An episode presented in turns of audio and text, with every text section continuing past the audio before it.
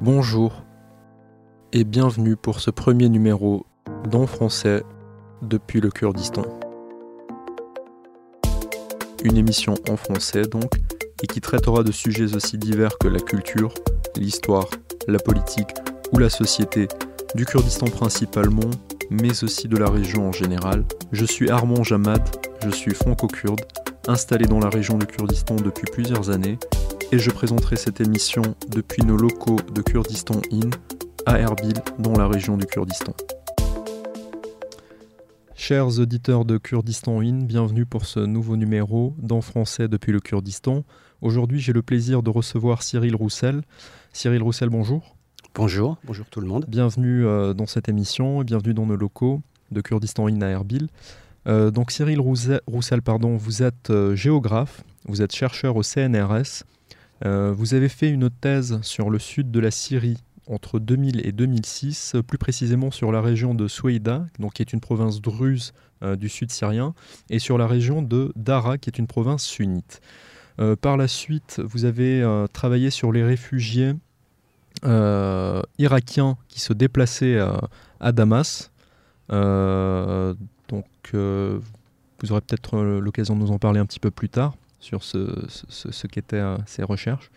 Euh, ensuite, en 2010, euh, vous avez eu un poste à Amman, en Jordanie, en tant que chercheur à l'IFPO, donc l'IFPO qui est l'Institut français pour le Proche-Orient, avec un projet de recherche sur la Syrie toujours.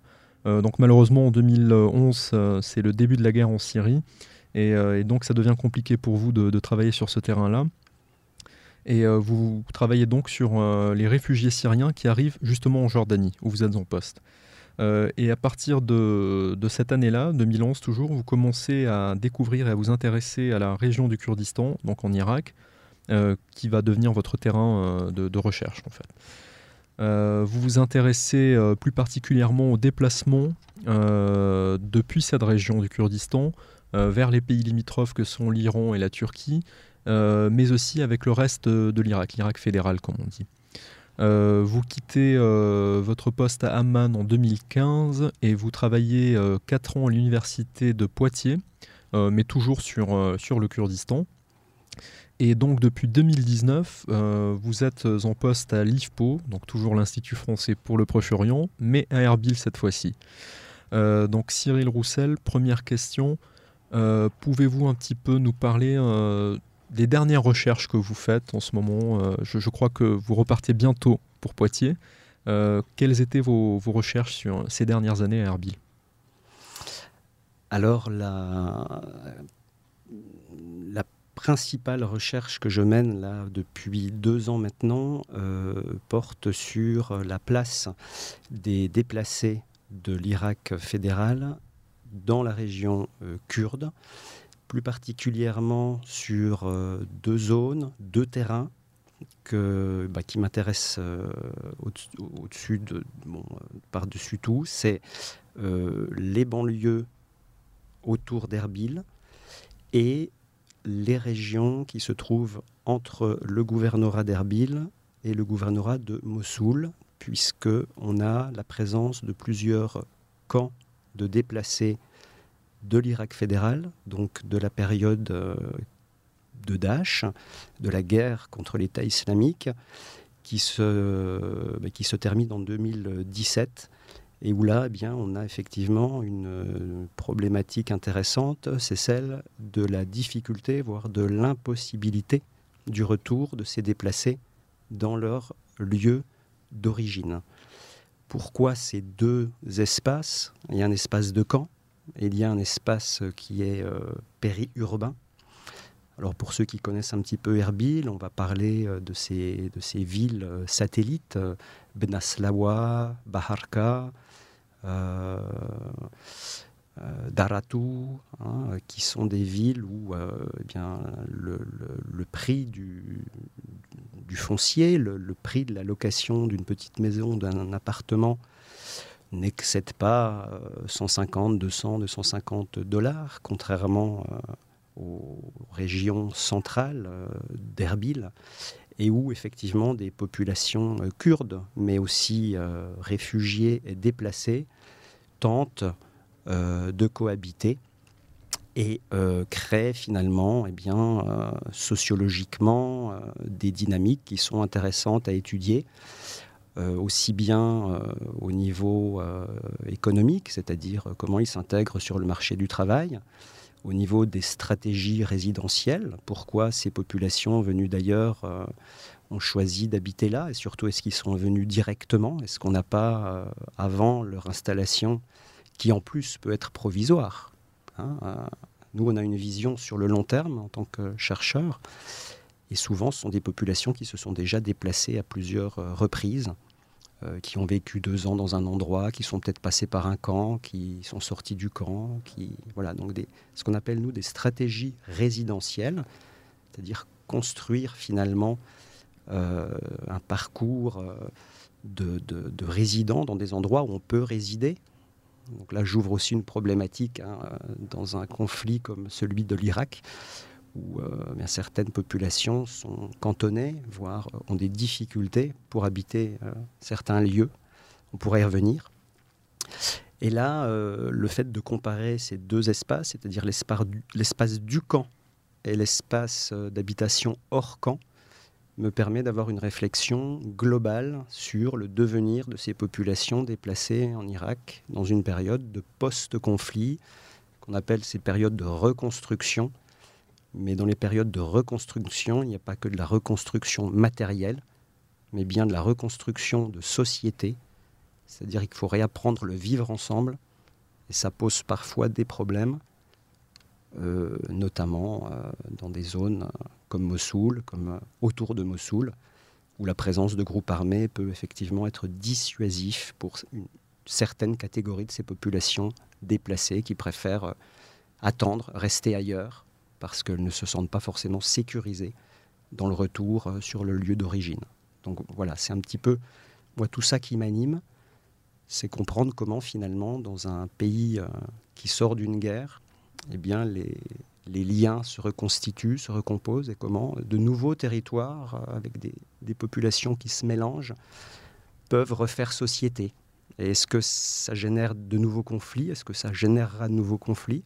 Ou bien est-ce qu'on peut imaginer qu'une nouvelle société se réinvente, plus multiconfessionnelle euh, Voilà, ce sont des questions que je me pose, euh, en tout cas actuellement depuis, euh, depuis plusieurs années, mais particulièrement avec ce terrain autour d'Erbil, entre Erbil et Mossoul, sur une zone que je trouve très intéressante et qui est effectivement très riche pour ce genre de problématiques.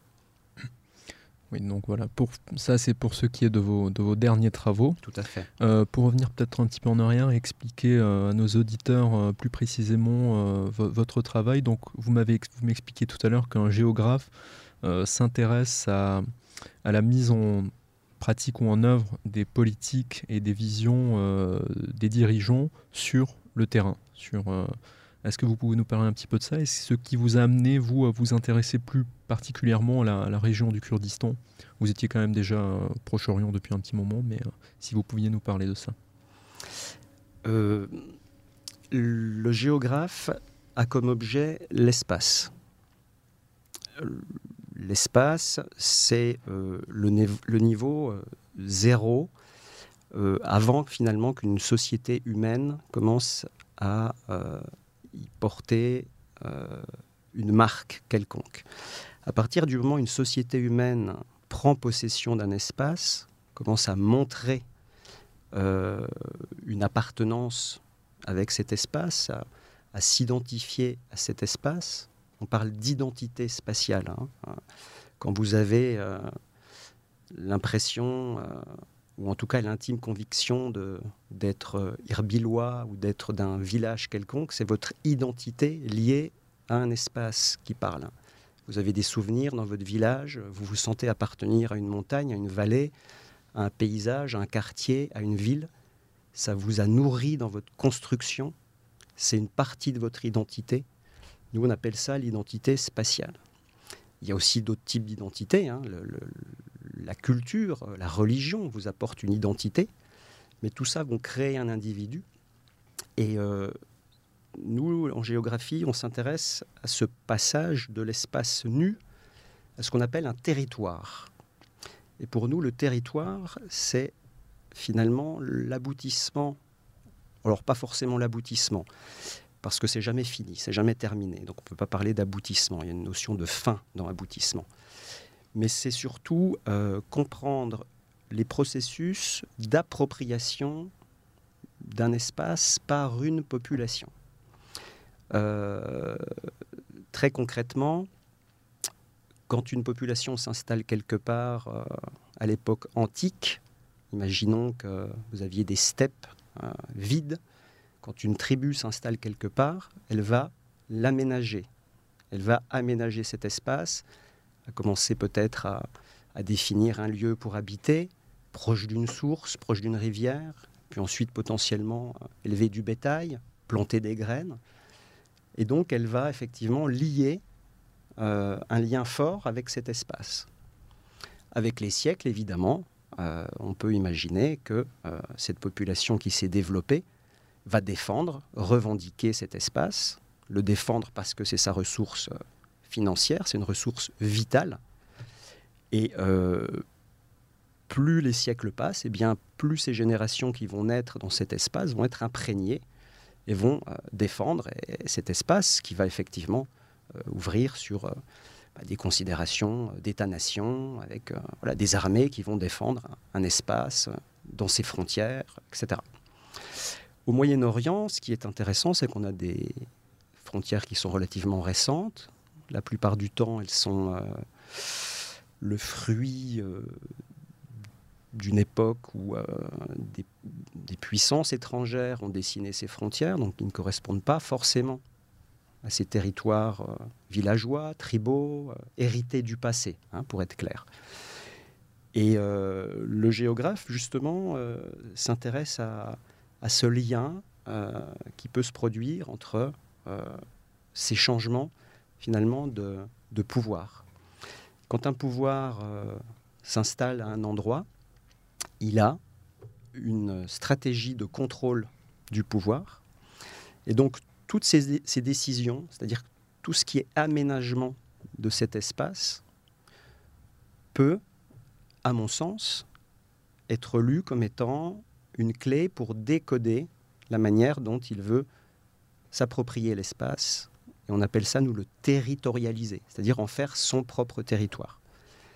Alors là, je reste un petit peu euh, disons, euh, vague, mais dans des pays comme le Moyen-Orient où on a euh, des successions de pouvoirs, des guerres, des, des groupes qui vont prendre plutôt la primauté, qui vont prendre le dessus sur un autre groupe, eh bien à chaque fois on a des, des changements d'organisation que l'on essaie, nous, de, comprendre.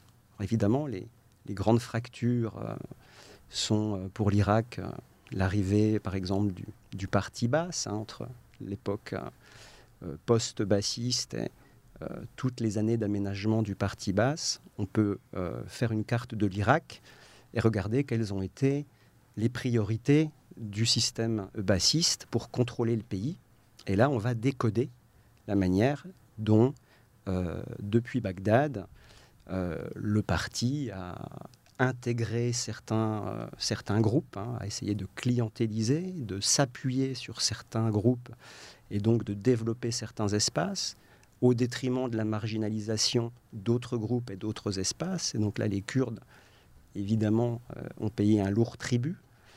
Et on peut le lire à travers euh, tout un tas d'aménagements. Ça peut être les réseaux routiers, ça peut être l'ouverture d'une frontière à tel endroit, pas à une autre, parce que ben, on veut plutôt euh, faciliter euh, la circulation dans un endroit où on a des gens qui travaillent pour nous, que l'on contrôle mieux, et on ne va pas euh, donner cette opportunité à des opposants, potentiellement à, des groupes qui, bah, qui sont en, opposition avec le, pouvoir. Ça peut être le système d'irrigation. Hein. On voit bien que, par exemple, dans l'arabisation des territoires disputés, on a une volonté du pouvoir central de favoriser une certaine population au détriment d'une autre. Et la géographie essaie de lire tout cela à travers euh, cette vision que peut avoir un, pouvoir de son territoire, la manière dont il contrôle et dont il l'aménage. Et, en disant tout ça, vous comprenez bien que c'est générateur évidemment de conflits, puisqu'on a des populations intégrées, des populations qui sont marginalisées, pouvant nourrir eh bien, des mouvements d'opposition. C'est ce qui s'est passé avec nos, nos peshmergas dans les montagnes. Et puis, bien des, voilà, des successions comme ça d'événements dans l'histoire. évidemment, avec la chute du, du régime de Saddam Hussein, eh bien, on est passé sur une autre vision, avec une autre façon de contrôler l'Irak. Et c'est ça qu'on essaie de, voilà, de, comprendre à chaque fois qu'on a euh, des, des, périodes de tension. Bien souvent, on a une nouvelle géographie qui va naître avec euh, des nouveaux territoires, puisque certaines personnes sont chassées et remplacées par d'autres. Et dans cette idée d'étudier les déplacés, eh bien c'est justement comprendre comment l'Irak d'aujourd'hui euh, fonctionne, qui a accès aux ressources, qui n'a plus accès aux ressources, qui, euh, quels vont être les gagnants et qui sont les perdants. Voilà, j'essaie de résumer un petit peu mon, ma pensée, mais euh, je, pense que c'est comme ça que je l'expliquerai le, mieux.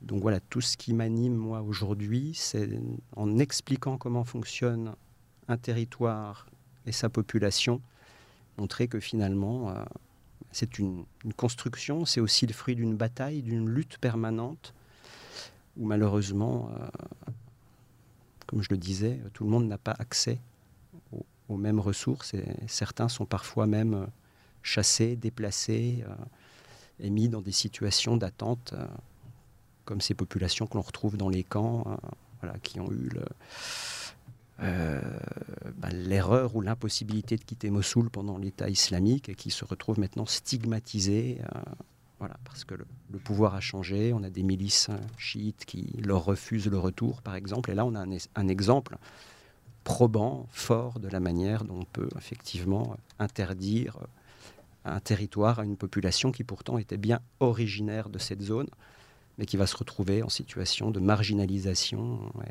être finalement perdante dans euh, l'histoire actuelle, en tout cas dans la tournure des événements. Oui, je vais juste préciser peut-être pour nos auditeurs qui ne connaîtraient pas bien euh, la région et l'histoire euh, ancienne ou récente. donc Daesh a été, donc l'État islamique en Irak et au Levant, a été vaincu officiellement en 2017 et euh, donc c'était une coalition de milices chiites euh, reconnue par le pouvoir de Bagdad, soutenue par les Iraniens, mais aussi la coalition internationale ici avec les, euh, les Peshmerga. Et, et aujourd'hui, donc ces zones qui étaient occupées par Daesh, qui sont des zones sunnites du nord de l'Irak, sont effectivement sous contrôle de j'allais dire du gouvernement central de Bagdad, mais pas vraiment parce que le gouvernement central de Bagdad ne contrôle pas vraiment euh, le territoire. Donc c'est sous contrôle de ces milices chiites, voilà, qui sont pour certaines affiliées à l'Iran, la plupart d'ailleurs, euh, d'autres à d'autres chefs euh, locaux parfois. Cyril Roussel, vous avez commencé à vous intéresser, vous, au Kurdistan vers 2010-2011. La situation était bien différente à ce moment-là, par rapport à ce qu'elle est aujourd'hui, bien sûr. Euh, pouvez-vous nous parler du changement que vous avez pu observer, euh, vous en tant que chercheur qui étudiez sur le long terme euh, Qu'est-ce qui a changé pour les Kurdes? Comment était-il à ce moment-là? Comment voyait-il l'avenir? Comment s'organisait-il justement sur ce territoire et dans quel objectif? Et où en sont-ils aujourd'hui et où vont-ils? Il ne va pas y avoir de, surprise dans ma réponse d'autant que c'est une vision euh, de chercheurs étrangers, donc avec une certaine distance, euh, avec aussi euh, toute une, une marge, on va dire, d'approximation, puisque dans mes premières années, je ne connaissais pas non plus le Kurdistan comme je le connais aujourd'hui. Donc, euh, on n'ouvre pas toujours les yeux hein, de la même manière. Hein. Plus on, connaît un territoire, plus on connaît euh, la manière de fonctionner, plus notre regard euh, change. Donc, au départ, l'impression que j'avais, c'est pour ça que j'utilise ce mot d'impression. quand je suis arrivé ici pour la première fois, ce qui m'a vraiment intéressé, ce qui m'a fait revenir tout cas ce qui a motivé mon implication en tant que chercheur, géographe sur l'époque contemporaine, c'était la raison suivante. C'était de me dire, on est dans un, ce que j'avais appelé dans mes recherches un proto-État, c'est-à-dire un prototype d'État qui n'a pas tous les attributs d'un État, puisqu'il n'est pas reconnu par la communauté, la communauté internationale, et puis parce qu'il y a aussi euh, une, euh, bien une constitution irakienne euh, qui permet à cette région d'exister comme étant une région fédérale, mais qui n'a pas les attributs d'un État, mais qui a tout cas toute l'apparence d'un État et qui, euh, dans euh, le discours des dirigeants locaux euh, kurdes, on voyait bien qu'il y avait un discours qui œuvrait vers la mise en place de ce que j'ai appelé un, proto-État. j'ai repris cette terminologie, elle n'est pas de moi, mais je pense que ce modèle de prototype d'État était quelque chose qui décrivait assez bien la, situation, c'est-à-dire un budget dit propre, même si euh, au niveau financier on était en grande partie dépendant de Bagdad, donc euh, des limites quand même, euh, mais surtout bien une, organisation politique, un parlement, un régime, comment dire, un gouvernement, pardon. donc toutes les apparences d'un régime politique euh, qui fonctionnait euh, assez loin euh, du, pouvoir central, le contrôle autonome de ses propres frontières et aussi des frontières internationales, puisque ce n'était pas l'armée irakienne qui contrôlait les frontières avec la, Syrie, avec la Turquie, avec l'Iran. Or, dans un État fédéral, c'est quand même le pouvoir central, c'est fait partie des, espaces, euh, en tout cas des attributs ou des outils régaliens du pouvoir central. Ici, non. Donc un proto-État quand même relativement avancé. Et pour moi, euh, quand je suis arrivé ici, euh, ce qui m'a intéressé, c'est essayer de comprendre quel était le projet des gouvernants et surtout donc comment ils, pensaient leur région dans un Moyen-Orient en recomposition. On avait des guerres un peu partout. Les Kurdes sont pris dans des mouvements de guérilla depuis longtemps.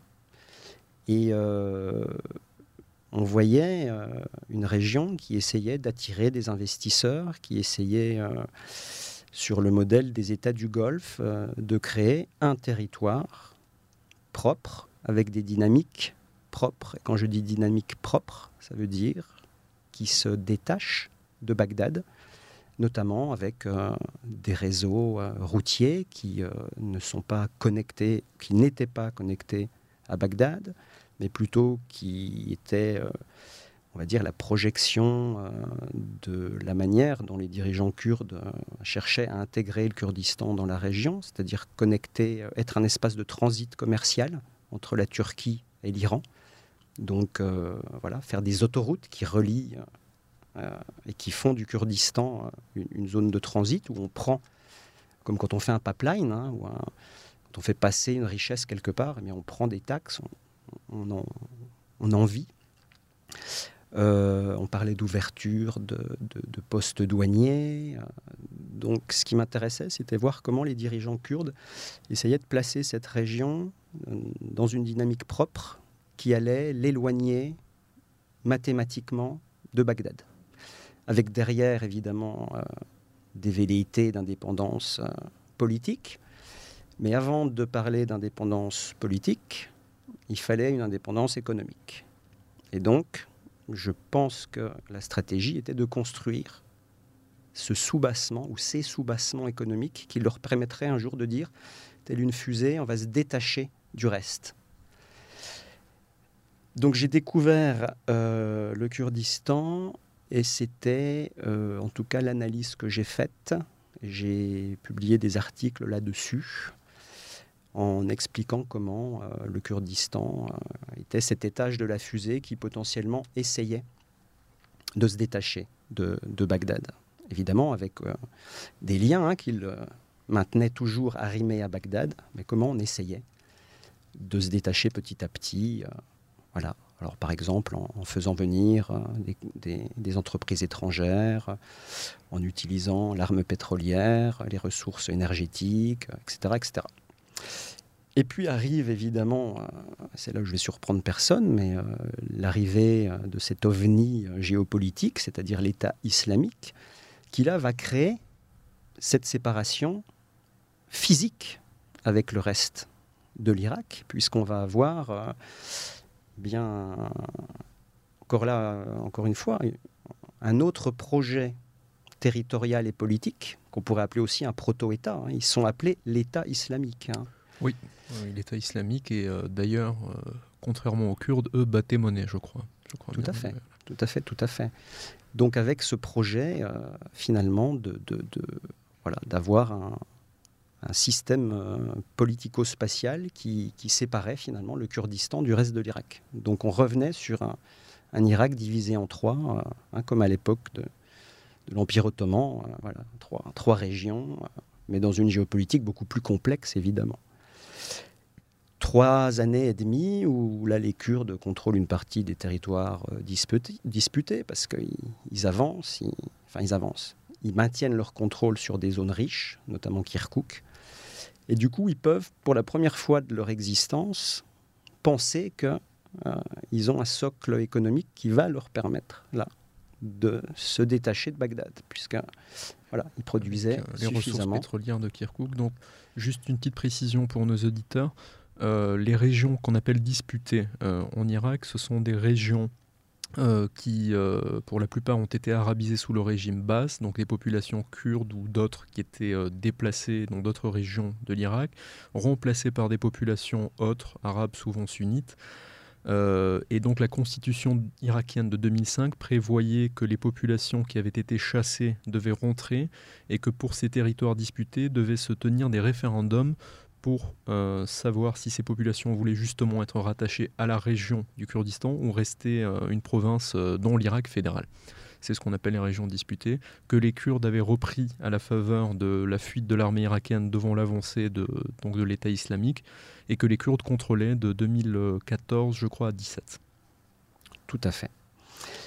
Et cette, euh, donc ce, socle économique euh, lié à la prise de contrôle de zones très riches en, hydrocarbures va faire que euh, là, on va rentrer dans une nouvelle phase de, cette construction territoriale, puisque là, on va arriver pour la première fois de l'histoire des Kurdes en Irak, quasiment au contrôle intégral de ce qu'ils considèrent comme étant leur espace vital, puisqu'on a des Kurdes à peu près...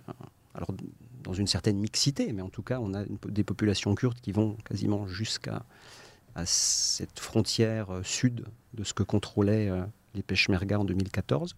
Donc pour la première fois, on a presque l'intégralité de la représentation du territoire kurde qui va être entre leurs mains, et puis surtout ben, le contrôle de ressources euh, financières via les, puits de pétrole, etc. Donc là, on a quand même effectivement une époque intéressante qui va ouvrir, euh, bien sûr, ce, dont on connaît aujourd'hui, c'est-à-dire un recul progressif euh, des, territoires contrôlés par les combattants islamistes, euh, avec une reconquête progressive, comme vous l'avez dit, de, l'armée irakienne, épaulée par les, milices chiites. Et là, euh, on a une année euh, qui est transitoire, c'est 2017, hein, avec euh, tentative d'un, organisation d'un, référendum sur l'indépendance du Kurdistan, qui ne va pas être soutenu par la communauté internationale et surtout qui va amener la perte euh, d'une grosse partie euh, des territoires. Voilà. Et donc là, on se retrouve à nouveau dans une situation où euh, le Kurdistan est en, est en, dépendance par rapport à, Bagdad. Et là, on voit bien hein, comment finalement la, le contrôle du territoire est une ressource essentielle à la mise en place d'un projet politique à partir du moment où voilà, on n'a plus ces ressources, eh bien, on n'est plus viable. Et la grosse différence pour moi, pour vraiment faire la boucle et répondre à la question, c'est que c'est comme si on avait un peu fauché l'herbe sous le, sous le pied. C'est-à-dire qu'aujourd'hui, on n'a plus les, les moyens, euh, en tout cas, de mener euh, une politique qui va euh, amener un détachement de cet étage de la fusée.